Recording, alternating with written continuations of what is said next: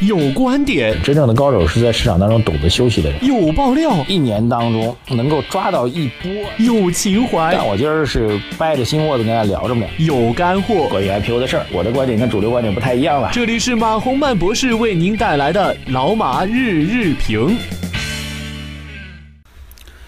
呃，各位老马日评的听众朋友们，大家早上好。二零一六年的九月二十一号，周三啊，这个今天的消息哪些呢？首先是北京时间今天晚上啊，实际上按照这个严格的说法呢，是呃周四的凌晨两点啊，咱老百姓没那么多讲究，就是今天晚上这个两点钟啊，半夜两点钟啊，如果您那时候不愿意睡觉，您可以去盯一些这个新闻端啊，因为基本上。呃，各位看到这个海外直播或者能看懂海外直播的人很少吧？哈，所以，但是我估计现在互联网时代嘛，所以互联网的一些新闻客户端，特别是财经类的新闻端呢，肯定会做相关的直播啊。当然，本人就休息了啊，就不干这事儿了。呃，两点钟啊，美联储呢将会召开议息会议啊，将会发布相关的公告吧。那么，目前市场的判断啊，九月份当然是一个加息的时间点了，就理论上这个加息的时间点肯定是客观存在的，毋庸置疑。呃，问题是到底会不会加呢？我个人觉得啊，这事儿呢，其实呃，从投资角度来讲呢，凡事都应该辩证的来看啊。呃，目前市场的预判呢，今天晚上美联储加息的概率非常低啊，市场预判大概就是百分之二十啊，最多的也就百分之三十的概率吧。当然有些非主流的哈，比如说这个昨天晚上。啊，美国一个做债券交易的所谓债券交易大王啊，格罗斯，他说呢，这个加息概率百分之五十啊，这个这这属于非主流的观点啊，呃，这个主流的观点认为百分之二十吧，不到百分之二十啊，最多最多百分之三十啊，有个别的经济学家吧，所以加息概率不是很大啊，那么不大嘛，当然符合预期了。呃，那后面就要看美国跟欧洲怎么走了。那当然，昨天晚上美国股市小幅上涨，欧洲股市小幅下跌啊，就那么回事儿吧。大家都在那软趴趴的等着这个最终的结果嘛。当然有另外一种情况，我为什么说辩证思考呢？另外一种情况就是美联储真的意料之外的加息了。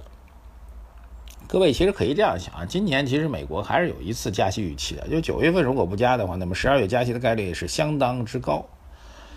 呃，所以从这一上来讲，这就像横竖一刀啊，早一刀，晚一刀啊，你选择是早一刀呢，还是选择晚一刀呢？从投资角度来讲呢，这个早一刀其实更好，就让一个不确定性因素落定了，反而大家就不担心它了啊。就像之前的那脱欧啊、MSCI 呀，就这种幺蛾子，你还不如早点，就哪怕是利空啊，早点把它落落定了，反而市场有机会啊。这就是市场交易心理上的一个判断，所以。我倒觉得由他去吧啊！当然，对于市场 A 股市场来说呢，需要等待这段时间，这个也没办法，这确实是一个客观的情况啊。所以我们各位要关注的就是美联储要的状况。反正今年呢，最好最还是要有一次加息的美国。所以你真的是横竖一刀，就看您心态如何来理解了。那么对于市场大资金来说，我倒觉得，呃，真的加了影响没那么大啊，毕竟不是要。去年年底那次加息，去年年底那次加息，美国很长时间没有加息之后的一次加息啊，所以，呃，市场很不适应啊。今年，呃，今年元旦之后的 A 股市场的暴跌跟那个加息是关系非常密切。但你说，这个同样的亏会吃两次吗？我觉得不大会啊。特别是今年度当中经历了很多海外市场的波动啊，比如英国脱欧。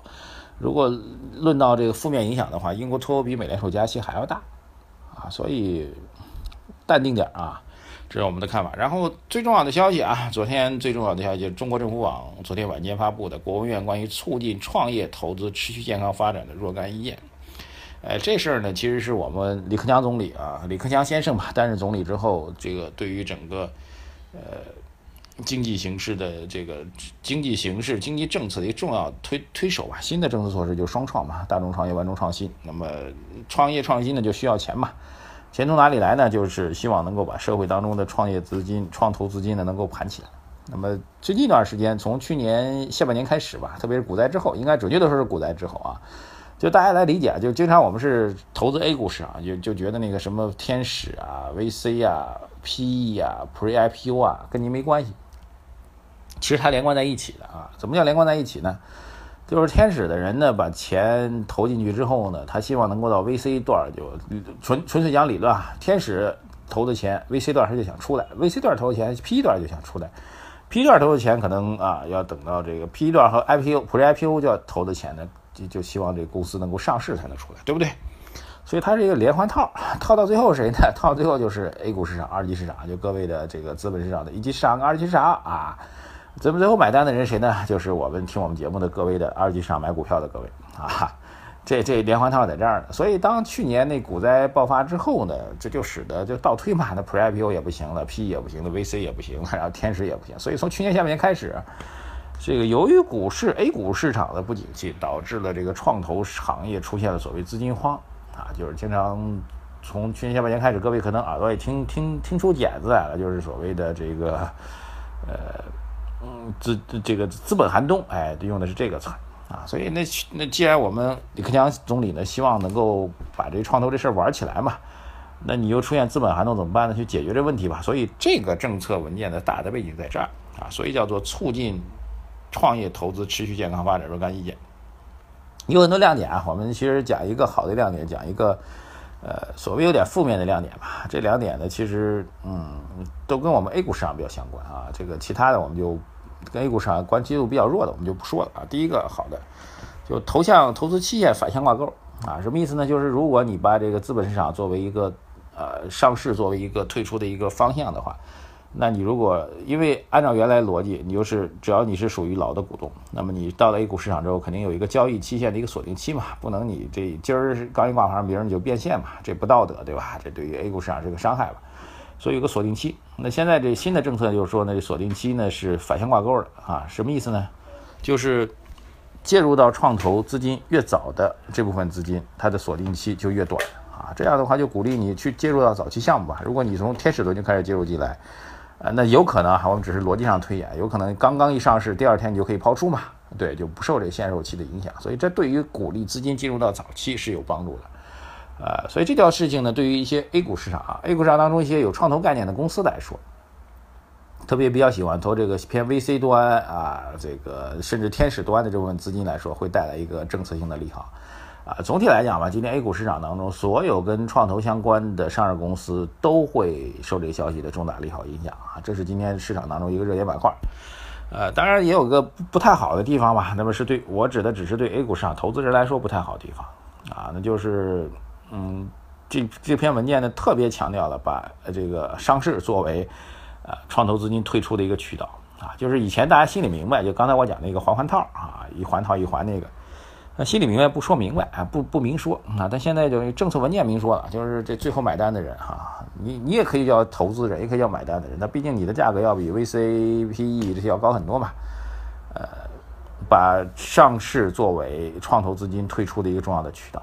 啊，所以整个链条被彻底打打通了啊，这对于市场来说可能会是一个心理上的一个负面压力。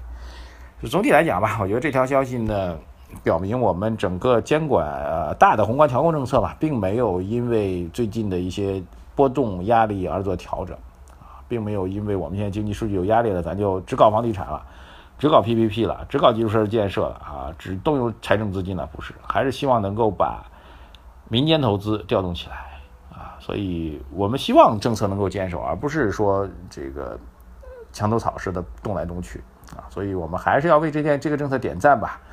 呃，国务院还是希望双创、大众创业、万众创新能够兴勃起来，而不是须臾而逝。啊。